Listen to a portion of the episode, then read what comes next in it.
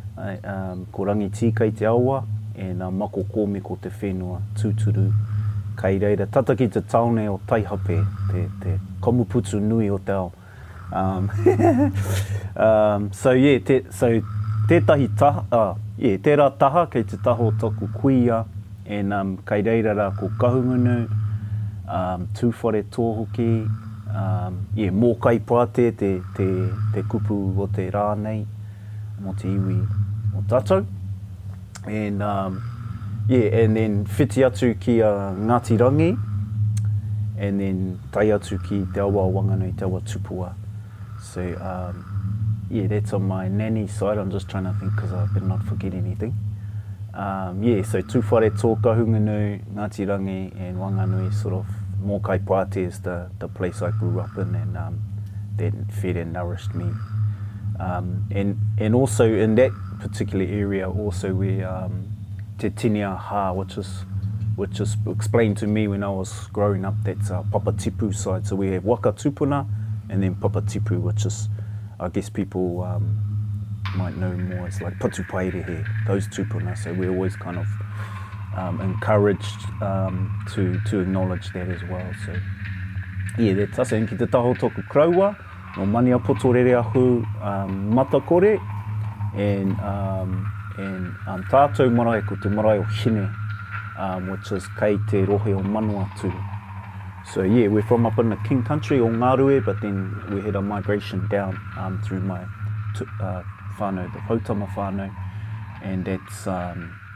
matakore ngā tiranga angatahi, which is Tehiri Marae.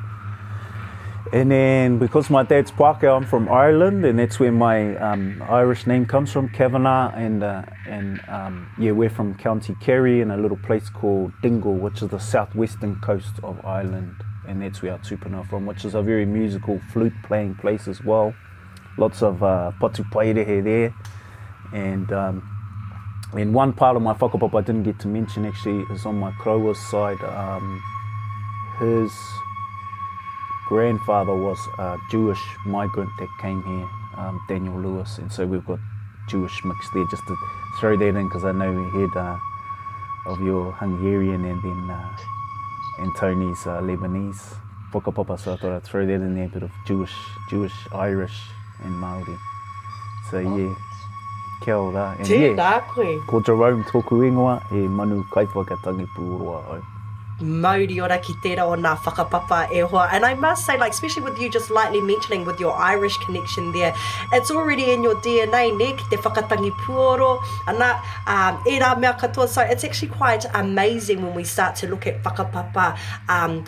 with no malice, you know, we just sort of look at it for what it is, and ahakua Māori my Irish my you know, Lebanese my Hungarian my. we start to understand more why we actually get into these these kind of um, I wouldn't say mahi, but our passions, our our um, amya, you know, those things that kind of drive within us. So it's actually quite beautiful to hear that, acknowledging your Irish side as well. That hey, Irutoi Tera Whakapapa was also a musical background, so you were meant to be in your uh, in your mahi, eh, huh?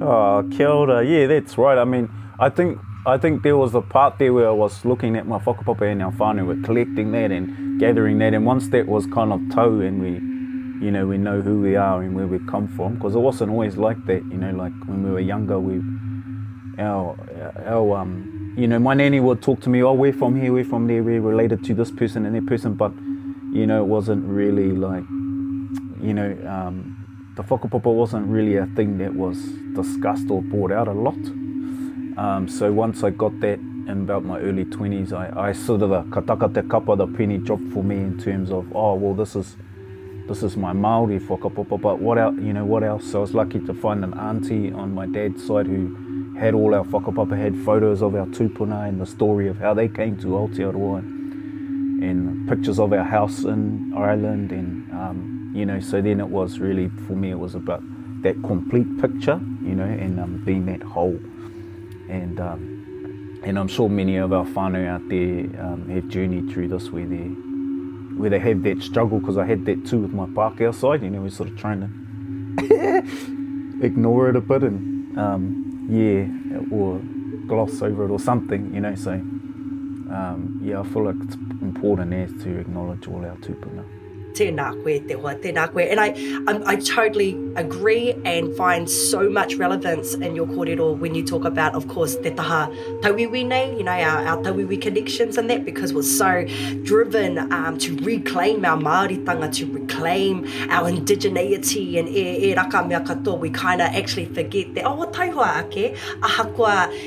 he iwi kiritea, you know, even though they're fair-skinned and that, hey, Rafaka Papa, and that is us. That's who we are. So uh, I totally agree. I've just, um, like you said, found peace with my father's people and my father's um, whakapapa with a uh, tiwi taketake o hanekare. So, um, yeah, and it's actually, it, like you said, it just makes you feel more complete, more um, whole, and you get to understand yourself and why you kind of do the things you do and, and operate the way we do when we kind of acknowledge la e rua. We kind of forget about either the masculinity or the feminine side of our, our connections, and because of that, because we look at it more through that that lens of oh we he, he iwi tawi we tera and news came in tahai and parahako and na na na na na na and it's like oh tai ake find the peace and see the journey through aim eh? that's right that's right yeah I was um I know we're going a bit off topic but um I, I think the the key that you said there was being at peace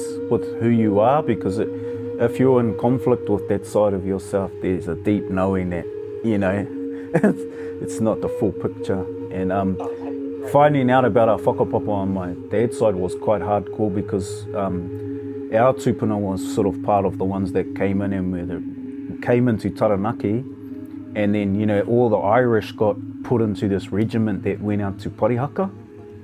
Yeah, so that was a pretty trippy one to find out, like, shit, you know, that our tupuna on my on our Pākehā side went in there and, and that's how they all got those parcels of land, you know, so um, uh, and our yeah our whānau are still in Hawera because of that you know so um, once I found that out with my um, little Pākehā dad we actually um, as a way to kind of you know you can't really come back from that or do anything but what we did was we had an albatross so we took all the the chest feathers and we put them into a bag and then um, we went up to Parihaka to um, to give those feathers to the people you know there so they they could wear their okura and stuff, um, which is not, you know, it's not, it's not a compensation or anything, but it's really just the act of acknowledging that, and and that was quite full on, like, you know.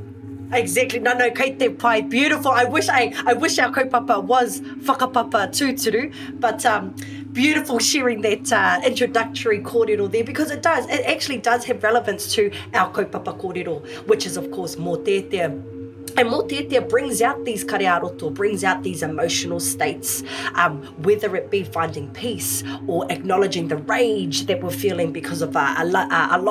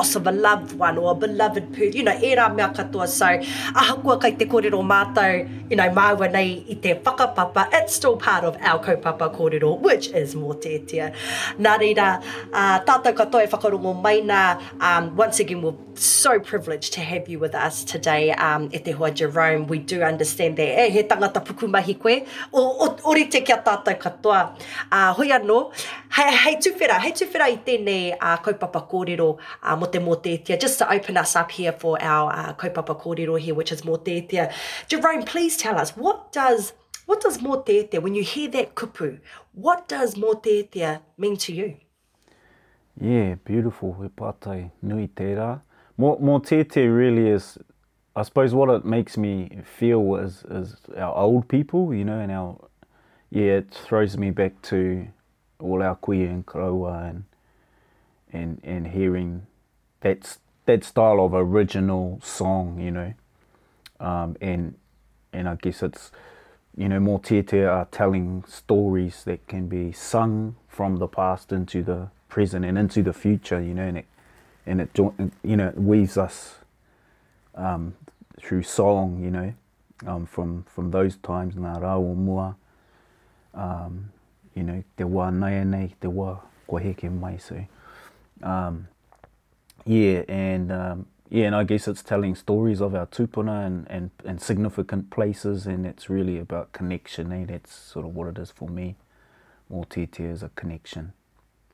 tēnā koe te hoa, yeah, you know, uh, uh, once again, I agree with, especially around the pūrākau kōrero that you say, you know, um, as a kid, I used to find it so weird why I was so into mō tētia, because I used to love singing them all the time, and I, I remember my queen that always saying, you know, kaua kaha, waiata, you know, just āta, āta haere tō tuku waiata, nei, and I always just to wonder why, and because of that, because of the the knowledge, the histories, the pūrākau that are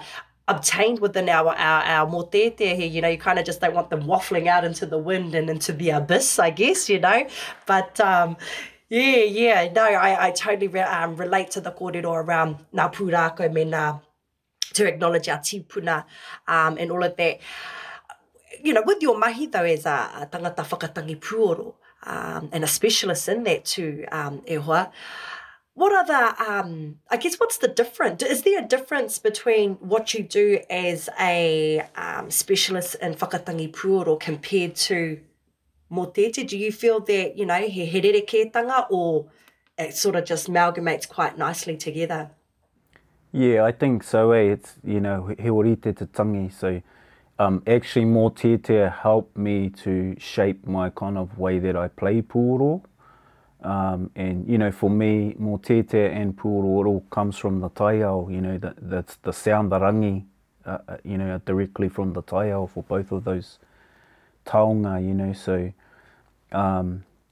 and um, yeah, once once I was, you know, my early 20s, once I was sort of confident at playing kawawa and stuff, I would, um, you know, one of my koroa advised me, if you're going to play and re revive that practice. So that was the understanding that I had that our tupuna used motete and puoro hand in hand with each other. They were that's kind of what our music tradition is. Um, and so what he said to me is, you know, you can waiata and you can waiata through your kowowo and then it will also make the sound of the kowowo. But he said, particularly in the gaps of the motete, if there are any gaps or any you know, in, um, inhale, you know, those little gaps, that's when you want to put the puoro really, you know, nice and sweetly in, in those parts so that it weaves it all together and that there's no gap in there, no break. So, um, yeah, mō tete and taonga puoro are really closely connected in terms of, um, you know, the practice of our, of our uh, music traditions and culture. And, um, so, yeah, I had heaps of fun just at the back of the, you know, playing Michael Whoa Loki is at the back there, and um, yeah, and I always sort of ask permission from our uh, from our old people if that's okay, and and then uh, no one told me off, uh, and so I just kept doing that, you know, because wasn't something that we grew up with where someone was playing Michael Wowo with Mortete was sort of everything was being revived in terms of Tonga Puoro, so yeah, so that's kind of. Um, yeah, I think um, to answer your question, your long story long, um, you know, they, they go hand in hand in there and they fit together really beautifully, yeah. Tēnā koe, thank you for um, sharing your experienced um, examples around how you see mō tētea me ngā taonga pūro and how they hono, how they here, how they weave together because I totally agree. It'd be so beautiful, you know, to see one day that kind of tradition back on our bai bai,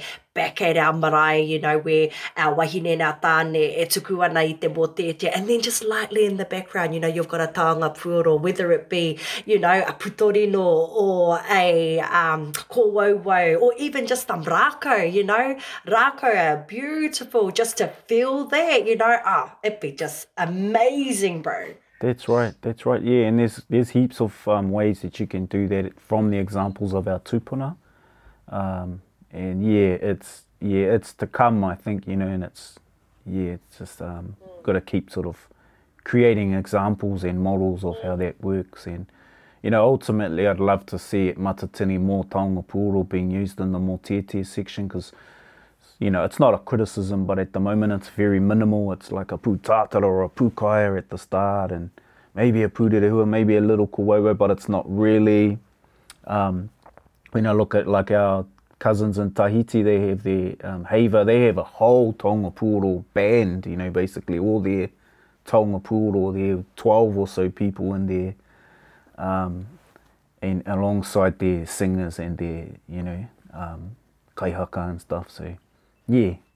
No, I, I think kare e kore a koko ake nei. Very shortly we will be seeing more of our um, haka um, groups doing that um, e te hoa. Because, you know, we've had we've had nearly three years off of Matatini, so I'm sure they're going to bring something pretty special.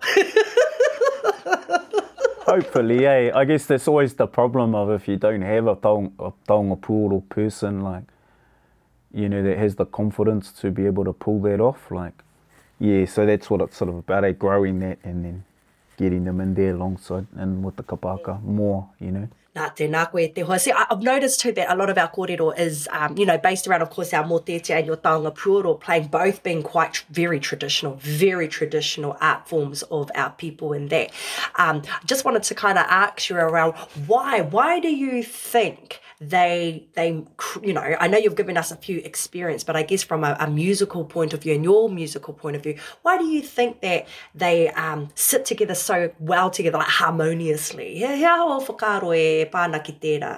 oh, i think um, i think in terms of like composing with, for more tete and tongapuro it all comes from the taiao you know so um, and you know the couple of things i've been taught is You can look at the, say, we'll take the ruahine, the pai maunga, if I'm sitting in a certain spot on the whenua and I'm looking at that pai maunga, um, I, can, I can use that as like a notation, you know, like how um, uh, classical music, they have notation, and or just Western music in general. So I think when we're looking at, um, you know, where does the rangi of these come from, it's, it's really about, um, you know, your local environment, your taiao, and, It could be the sound of the wind. It could be the.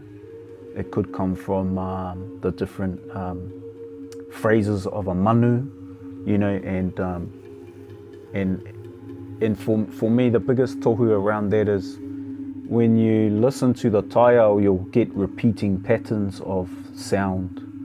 So, you know, a tui might be sitting up there.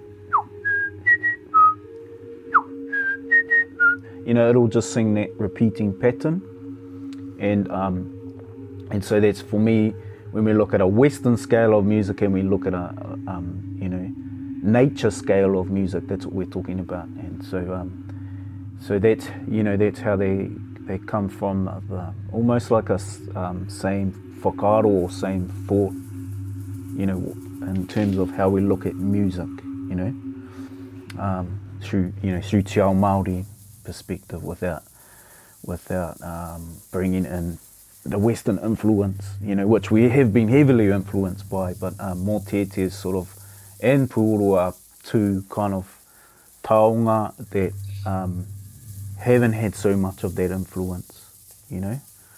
Um, you know, and we and we, we live in a modern time, so we're influenced by a lot of things, but it's just about um, that intention, I guess, of like, okay, we're gonna c- compose uh, or piece with motete, we're going to look back to the nature, that sound, you know.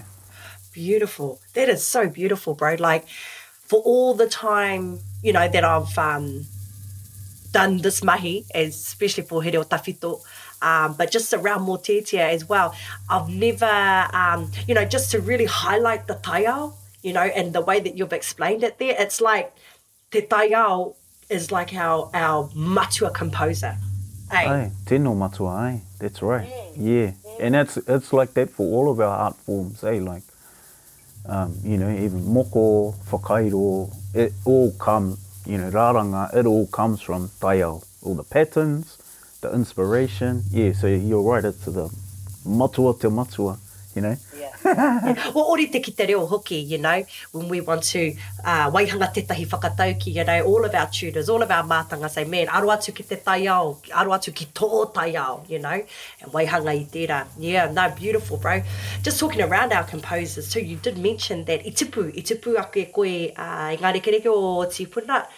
a uh, me rao ngā waiata. So do you have any um any faves, any favourite uh, more composers out there besides the Taiho, of course?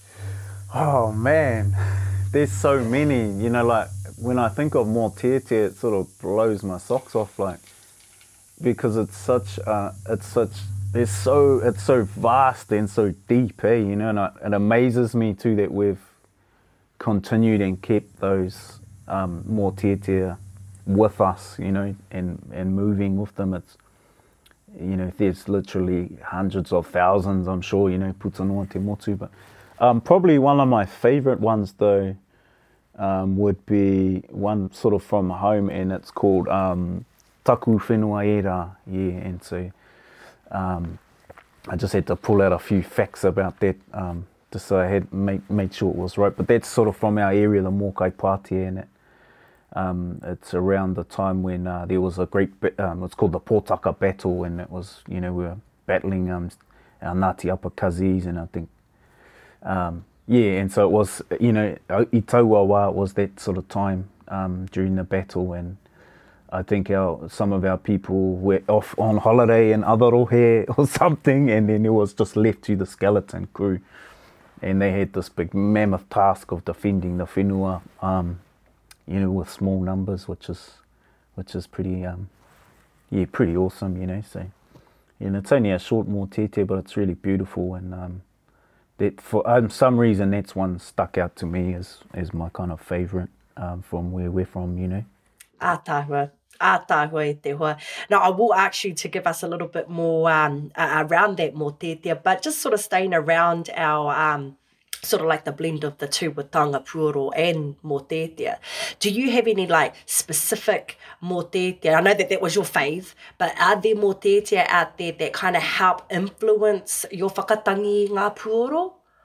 Um, yeah, like um, I guess one of my earliest ones that I remember was e pato hau, you know, and it just really setting up, because you know, it was um, I didn't really, I can't really remember more te as a child, you know, like it probably was there, but I don't consciously remember, you know, yeah, it wasn't until I was about 10 or 11 that I started to get onto it and notice, oh, wow, that's, you know, that's a different um, rangi or, or, you know, it's a different sound to what the radio sounds like or, um, particularly when I started to, um, you know, play pool or with the Mōtete, then it was highly influential, you know. And um, sort of prior to that, I would just listen to uh, Matua Hirini and Matua Richards Mahi and Whai Aroha and them and their, their sort of CDs that they were making, and that was kind of my influence on of, of Tonga Pūro because I didn't um, we didn't have um, Tonga Pūro growing up at home, you know, it was, wasn't there really. Um, we had it kōrero about them, but not really someone that could play. So, yeah, and um, yeah, I guess they, once I started to play alongside those more tier tier that on the marae, that, that, that, that's, you know, um, where um, the influence came from. Tēnā koe, tēnā koe i tērā whakamārama. I know we've just um, spoke about um, influence and how some of, some of these waiata may have um, influenced you around your whakatangi nā puro, but like you said, you know, it was sort of like a, a learning curve there for you. Do you, now, now as a practitioner um, within your mahi, have you used like any specific mō um, in your music, in your whakatangi puro?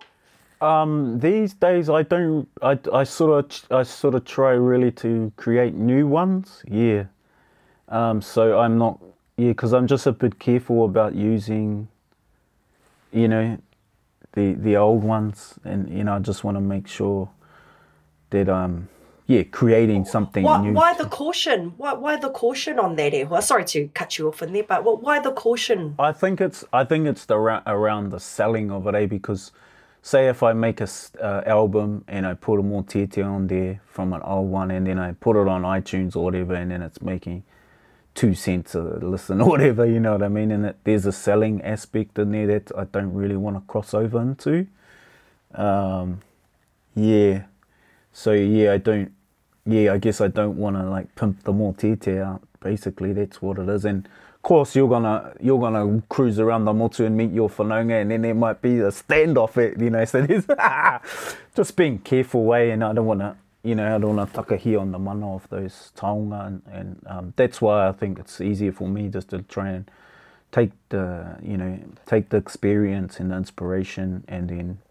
and create new ones, you know, and um, you know, when I say create new ones, mine are real basic, and they're not like they're not like our tupuna ones, and it's just something to aspire to really, and um, Yes. You say that now, e I tell you what, in the next generation, they're going to go, oh, Jerome, he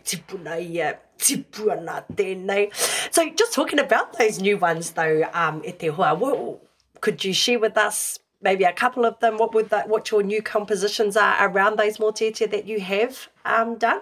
Yeah, I mean, um, maybe maybe they're more like pau than than Mōtete, and and I'm i'm really there. Talk um the ones that I'm sort of on at the moment are really environmental ones, like so just real basic um you know Waikirona, Waikiraro, Waiki Waho, Waikiroto, Waira te mana o te wai.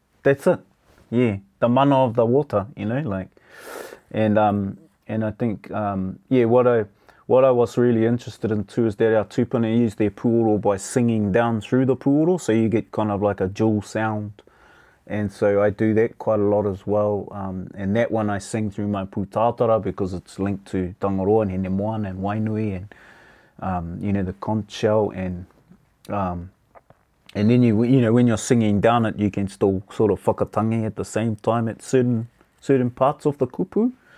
Um, And so then you get this dual voice or sound. You know, you've got the sound of the pūra and my voice coming through together, which is pretty. Yeah, it's just I I I love doing it myself. It makes me feel great, and so I just you know um, yeah, I guess like a lot of us, I'm a hotutu, you know, moko puno te ao, so. Koina, raweke here, raweke here. I always remember one of my tutors in Te always said, raweke here Te Reo girl. So I guess the same thing with your blending of motetia and ta taonga pūoro, eh? Yeah.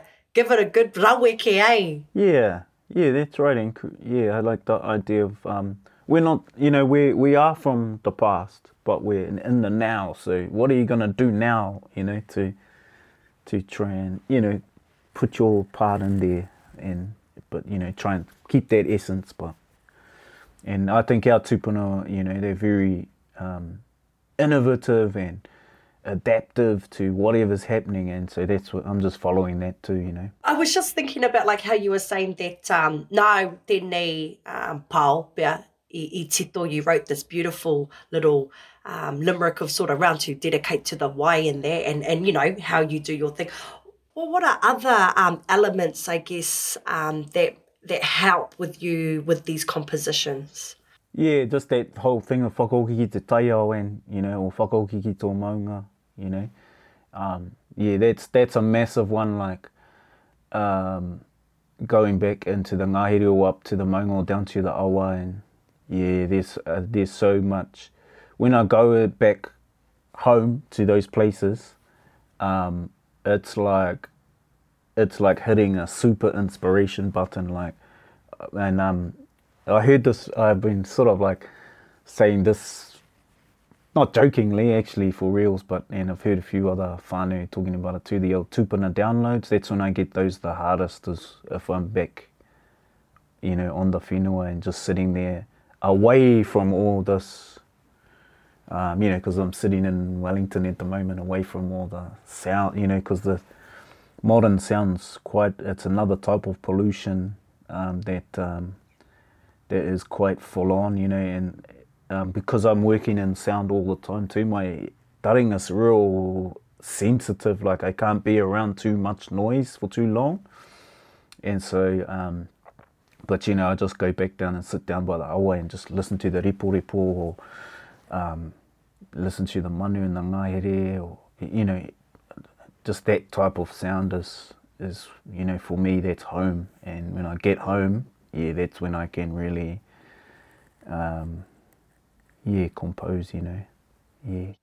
no I I, I that's why I've never ever desired to move away from Hastings, you know, from Heretaunga, you know, we like, even though, like, we do, uh, where I stay, yeah, we're kind of in a bit of a urban area, you know, ka rongo quick ki ngā motoka, e rā mea, but honestly, it's like a 45 minute drive and boom, Waimarama, you know, another 45, yeah, poronga hau, you know, and, and, it's all over, like, all around, you know, quite thing, and like you said, bro, um, I guess for myself, working in broadcasting, especially in radio, yeah, your taringa do get a bit sensitive to the oro. So it's good to just get out there. And that's why I love meditation to the days. It just sort of breaks everything, breaks noise, breaks silence, and um, yeah, just sort of centers you again. So I, I I find so much relevance in your kōrero and finding this kōrero, especially around your taonga, pūoro playing in the blend that you use um, with it for more theatre is actually quite um, it's refreshing actually, bro. know, refreshing then uh, you know, to hear it from a, a taonga perspective e So I thank you for sharing all this kōrero that you've got going on with us here at the moment, bro. Anō te atāhua. Oh, kia ora, tēnā koe. Yeah, I just wanted to add to that too. You just reminded me talking about that. like some of the things I noticed in Motete are the different um, rangi and the different, well, you know, in Pākehā would be frequencies, eh? Like the frequency of the Motete is quite, um,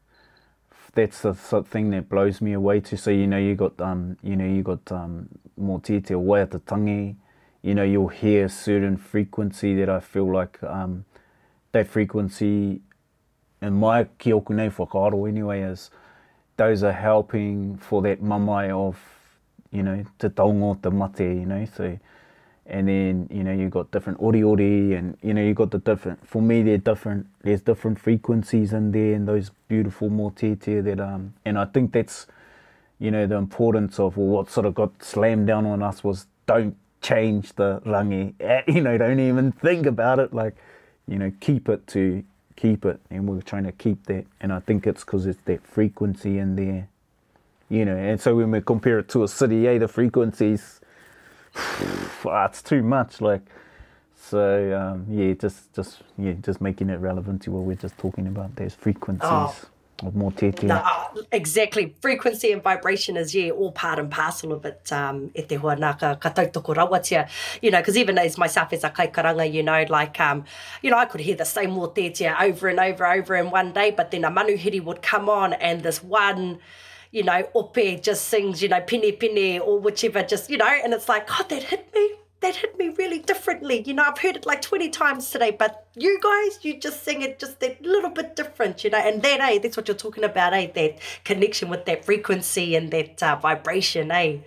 Yeah, yeah, and I think our tupuna, eh, they had a real deep, vast knowledge of frequency of sound, like, you know, they're, they're sound wizards. And so, you know, when our whānau carry it forward and hit it right, it's, you know, those are designed to hit the manawa or whatever needs to be where it's been specifically targeted for, right? It's going to hit you there and you're going to feel it. And koina te tohu, eh? Kia ora, kia ora i he rā kōrero. As a, um, a tangata, um, or a practitioner in our um, arts of, of uh, taonga pūro in that, do you feel, do you feel that you have like a, a, a role that you need to play um, when it comes to implementing more tētea into your taonga pūro? Yeah, I think I think um, what's what Taonga Puro sort of taught me from early on is you know kia mau tonu, like stay tūturu to our sound, like you know just sort of like it's you know I love doing that, so that's the way that I've gone and I've worked in I worked in heaps of different genres and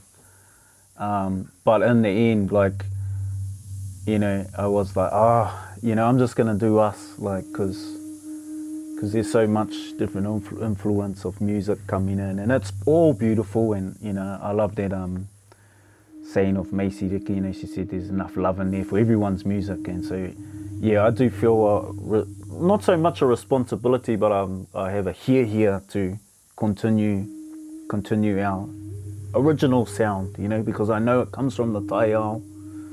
It's not based on a Western scale, even though it's probably a bit influenced because we are Um, and so, yeah, really just, I guess if there's all that space in there there's different types of Maori music, then we really need to make sure that this one is here as well. And so that's kind of where the responsibilities come in is,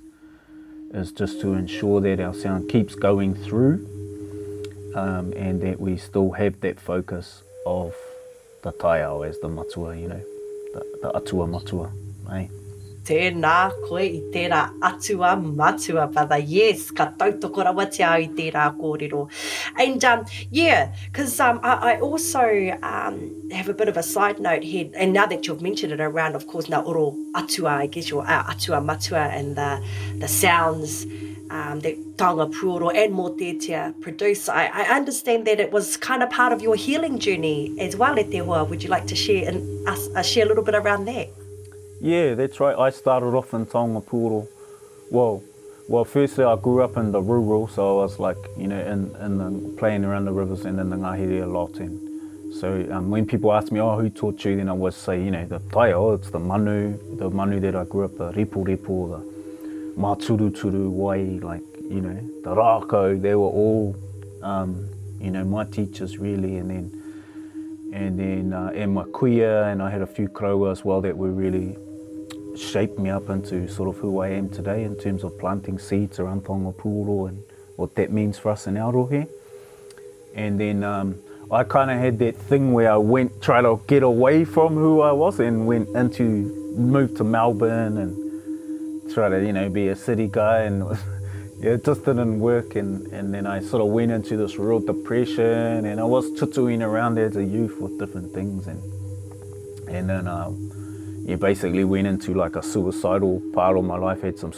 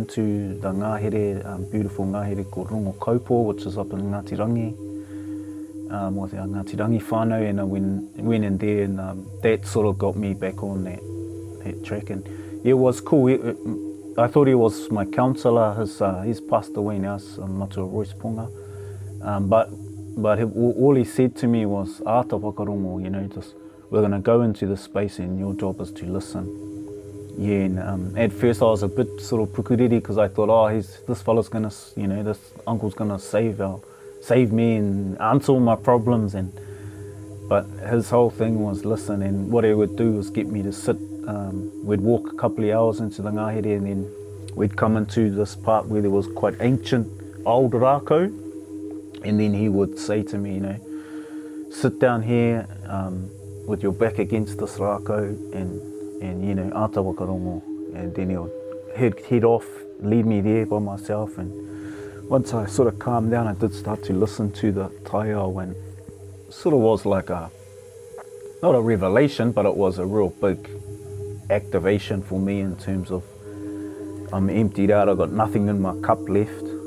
And I sort of started again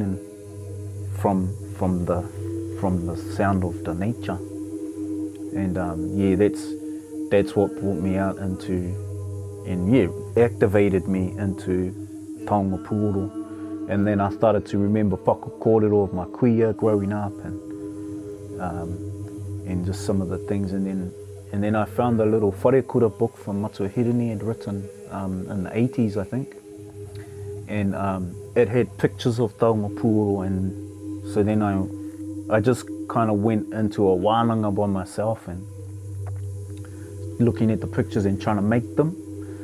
And um, I did that for about a year.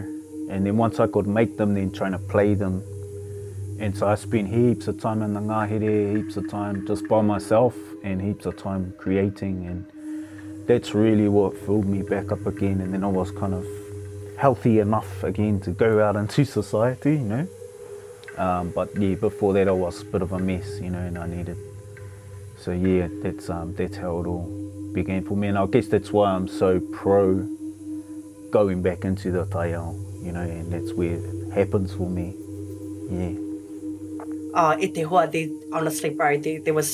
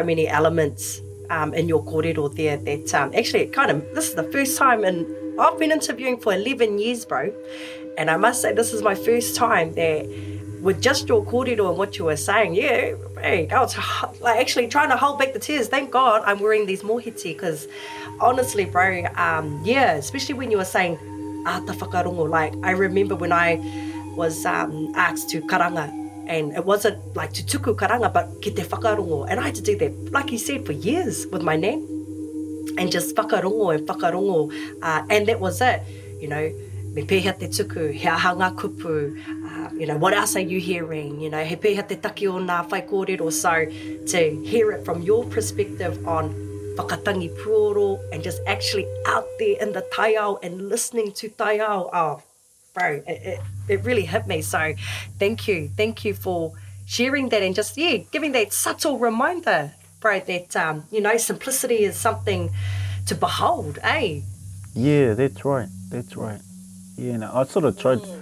at that time, I tried to see counselors, but the talking, I found the talking was re traumatizing for me and it, yeah, it didn't free me at all. I was, yeah, and I, I think that that's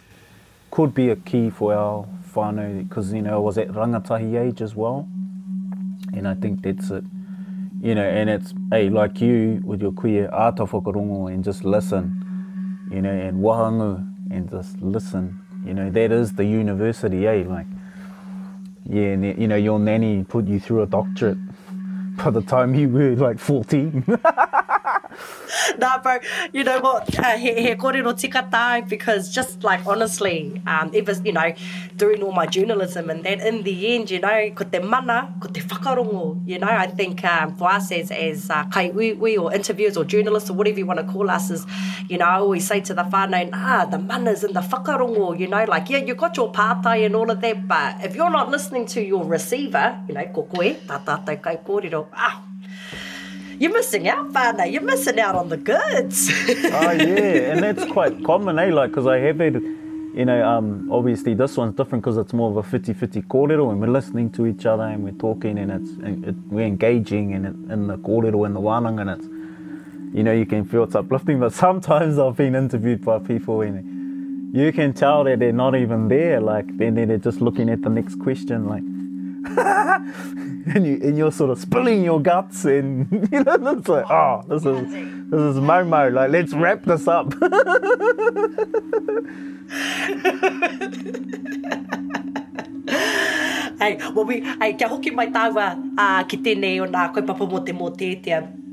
Do you know, have you heard of any other um, mōtitia that are being composed out there? And like yourself, you know, being one of the uh, uh, practitioner around Tangapuro, do you know of any other um, tangata e pērā ana koe who are a practitioner in Tangapuro who um, I guess manifest over more to help them with their waiata, to help them with their compositions. Do you know of any others out there? Pērā kia koe hoa?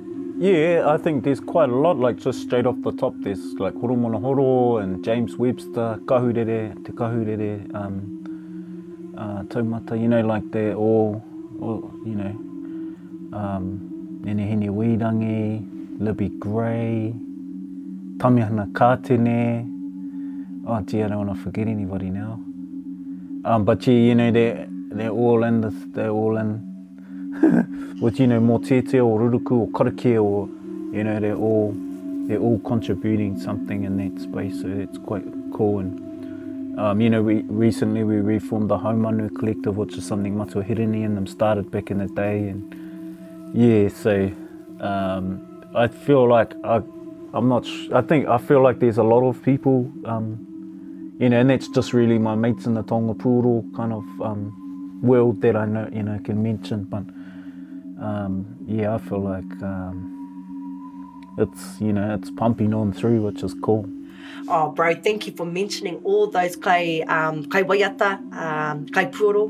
Because actually, you know, like, it's not until you actually start saying these names, like a couple of names, you're just like, oh, they tried tummy hunter. I forgot about him. You know, you just can't ware ware koe with the hiwai, you know. So thank you for mentioning those brothers and sisters who are on the same waka as you. They are beautiful. Thank you. Yeah, I'm just lucky to be a part of them all too, you know. They're, they're inspiring as for me, so. Hey, e massive to hear kai te uh, whakaora anō koutou um, i tērā uh, kāhui, you know, of the home money Collective. That is amazing. That is so amazing to hear that, e hoa. So I guess we hope to see some great, spectacular stuff from you guys.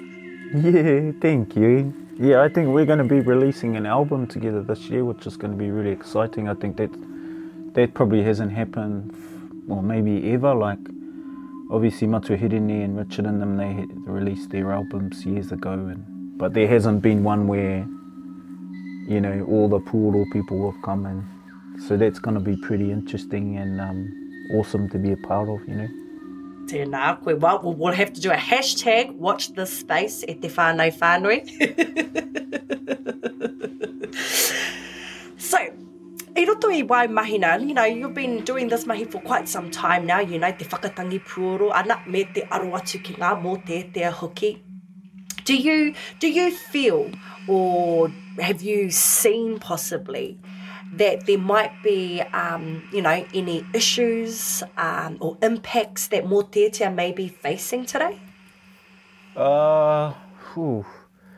Oh man, I'm not sure. Like, yeah, I'll just go for it. Um, So yeah, there was a Krowa in Aorohe. Um, he was actually from Te Arawa, but he came in at a time where we didn't have many real speakers in Aorohe, and we, that was quite common on the Pai Pai. We had um, you know Ngapuhi Fano and Te Arawa and North Tuhoi um, on our Pai Pai, helping us out in that sort of time when it was um, you know looked like it could gone under.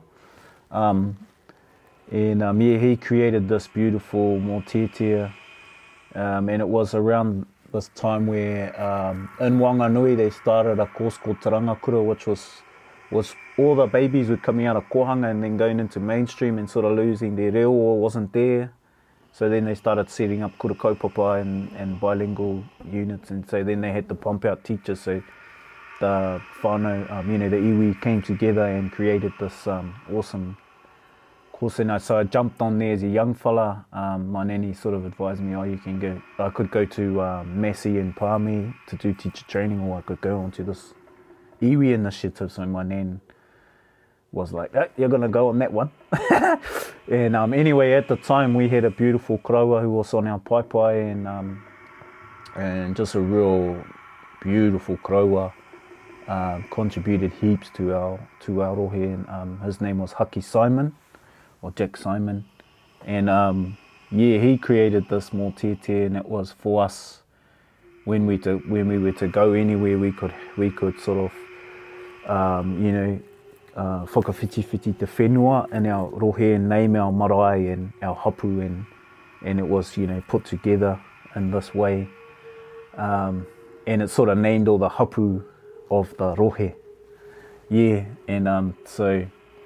And yeah, fast forward to now, and we're going through our treaty claims, and then you know, like a lot of iwi, we've had a lot of divisive things happening in there, and it's been real terrible. Like, um, but you know, maybe in some ways necessary. Um, but yeah, I just sort of I, I really like this Mortete he created for us probably in the 80s and 90s. And um, yeah, now we're coming to this time where it's, um, you know, um, it's been a, the big division and, and sort of controversy on what are the hapu names of Mokai party And, and um, yeah, I find, I find that quite interesting because, you know, he sort of laid this Mōtietia down that states the hapu of the Rohe, and now we come into this time and it's kind of changed, you know? Um, so, yeah, without getting into too much detail, I just thought, oh, that's quite interesting now because, because um, you know, do our whānau still sing that waiata even though because of the treaty claims they've kind of like taken out a hapu and replaced it with another name. You know what I mean? and um, you know, like to be fair, um, I'm not really privy to why and why people in those positions have decided these things. i not um, you know, not um, judging or anything, but it's just interesting because it's like, oh wow, so you can, you know, this is written by this beautiful crow, and now do we still sing it? Because it's sort of like the penultimate Mortier of Darohe, or you know, one of the more modern ones that you hear a lot. Um, yeah, so I guess that's a that's a that could be termed as an issue with Motete. oh, bro, no, that is definitely to you know deemed as a bit of an issue because funny you say that because yes, you know you you here in Kahungunu that started to happen a little bit, especially around um, grammar, you know, the takotoranga o te reo. Um, it started to quietly creep into, I wouldn't say, um, you know, our waiata tahito, but some of our waiata, um, some of our motete that are being composed now.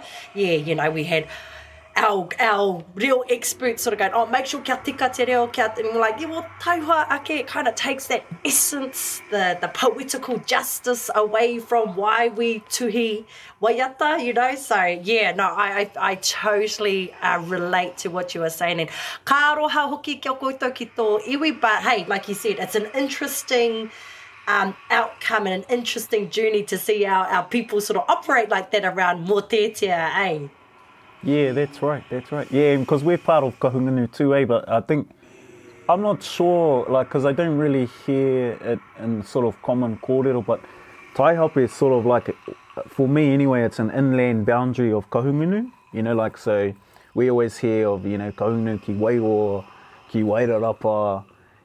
ki Here Taunga, yeah, and I'm, and I'm waiting for our ones to talk about the ki Taihapu, you know? Because, yeah, that's a, you know, I think, um, it's an interesting one to talk about because a lot of not a, not a lot of our kind of coastal cousins will might not reference that or acknowledge that or or it's not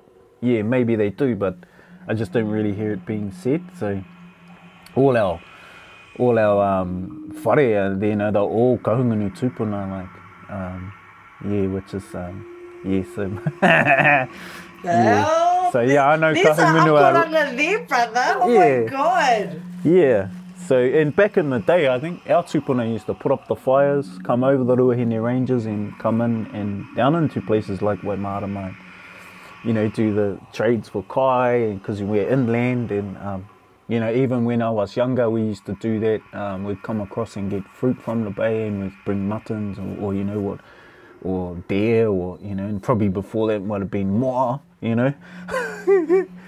so.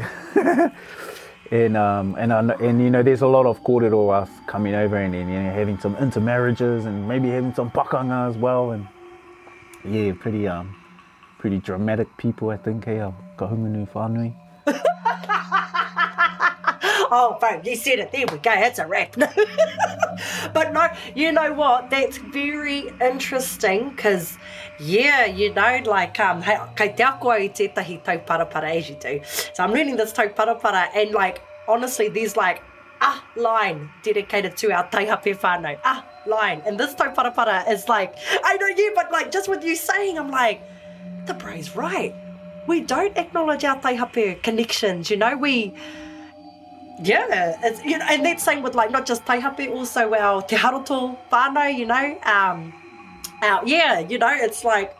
oh, gee, hineuru, you know, it's like, yeah, we dedicate like these one-liners, you know, these one line acknowledgements to our whānau. It's like, hey, you better snap out of that, partner. oh, well, tie up is a small place. One line will be sufficient. Thank you. oh,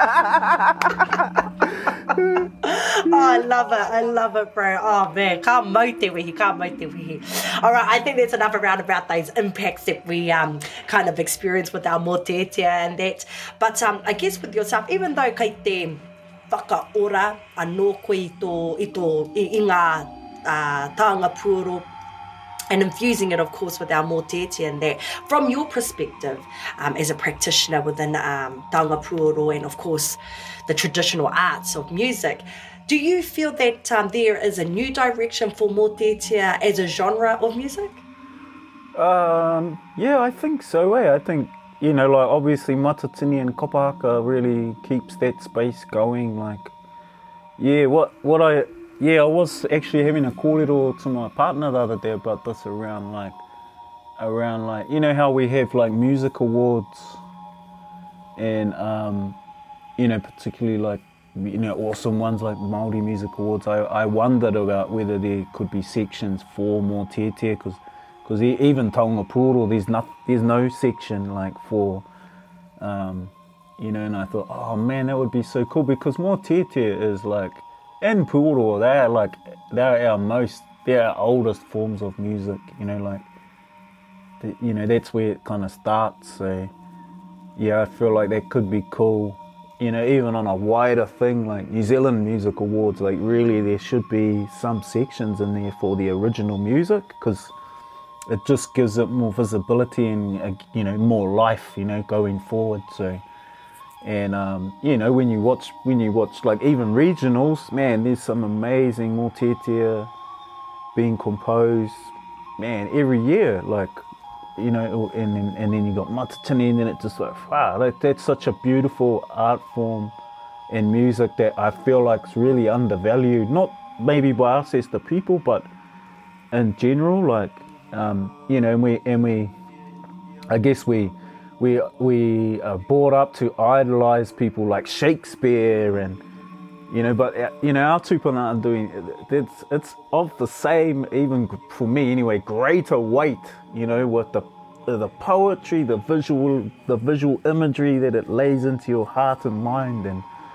um, so yeah i'd really like to hope that you know in And I think even now that I've sort of been, and we're talking about it and it's coming up, I feel like, um, you know, you know, if I get in front of someone that has any influence on those sorts of things to say to them, hey, come on, like we need to have sections for these taonga to, because what that does is it keeps it alive, you know, like, um,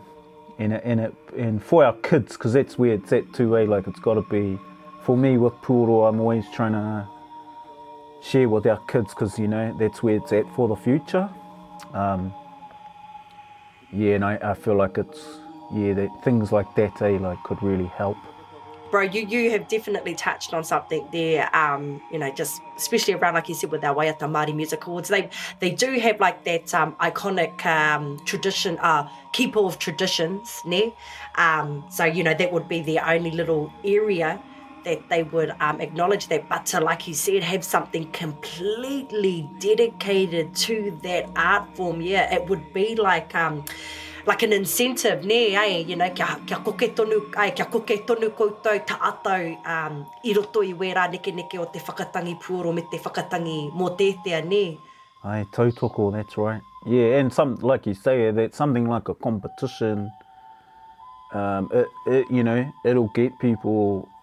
recording more te and you know you could even do something where it's more te and puro and really you know even though it's a competition you know but it has a lot of weight in terms of if there's a section because then what it's saying is we value these things enough to have a section for it and then you know and i feel like you'd get more people recording them and more you know and um, yeah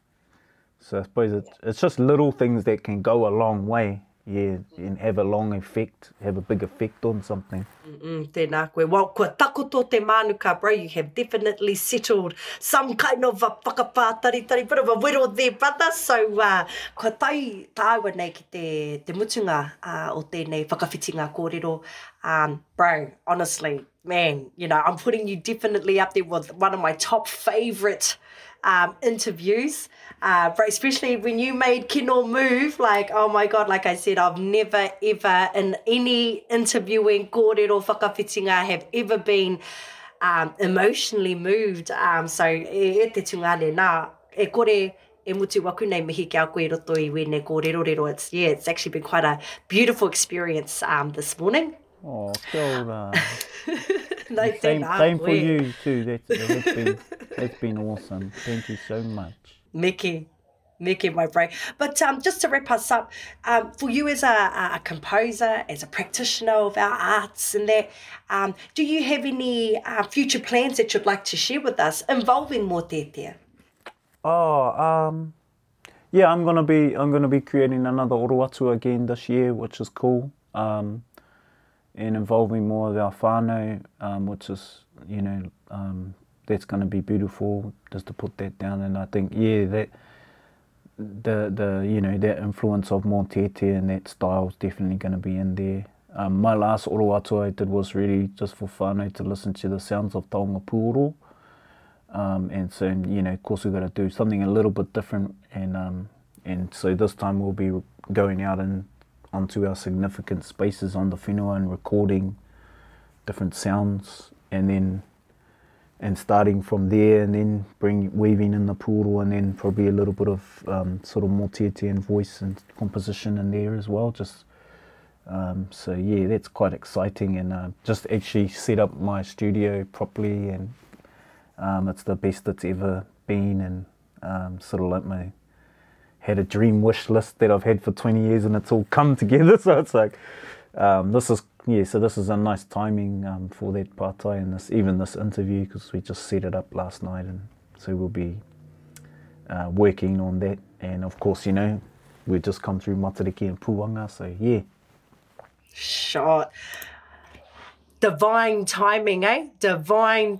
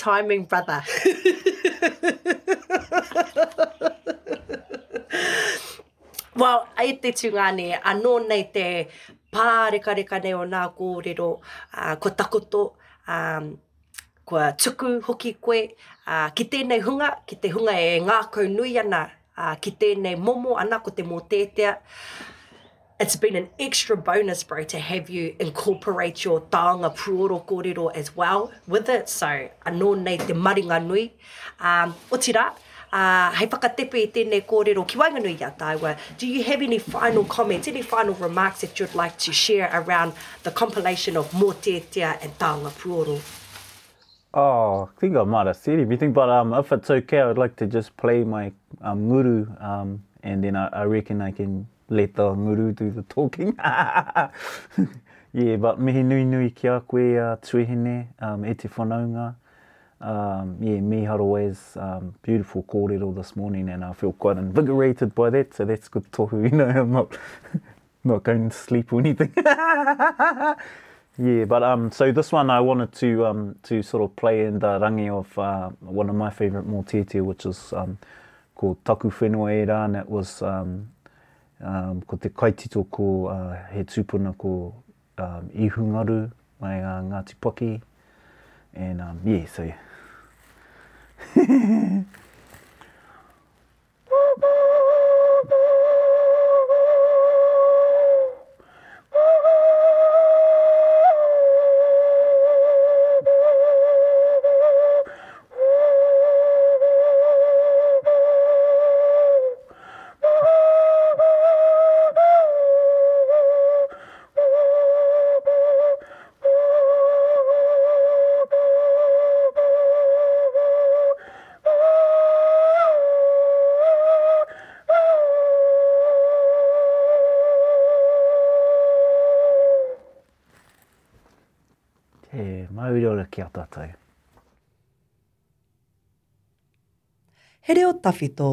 a podcast from Sound Centre for New Zealand Music, Toi Te presented by me, Crystal Edwards, with today's guest, Jerome Kavanagh.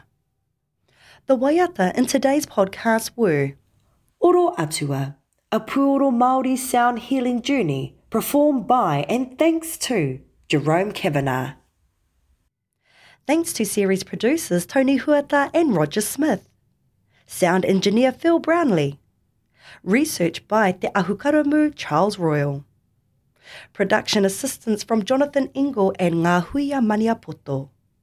Marketing, Leonay Fenta, and executive producer Diana Marsh. Thanks to Adrian Tangaroa Vagana and Te Upoko o And thank you to our sponsors – Te Taurafiri Te Reo Māori, Recorded Music NZ, and Creative New Zealand Toi Aotearoa. And thank you for listening. For more information about this podcast and the music of Aotearoa, go to the Sounds website, sounds.org.nz. That's S O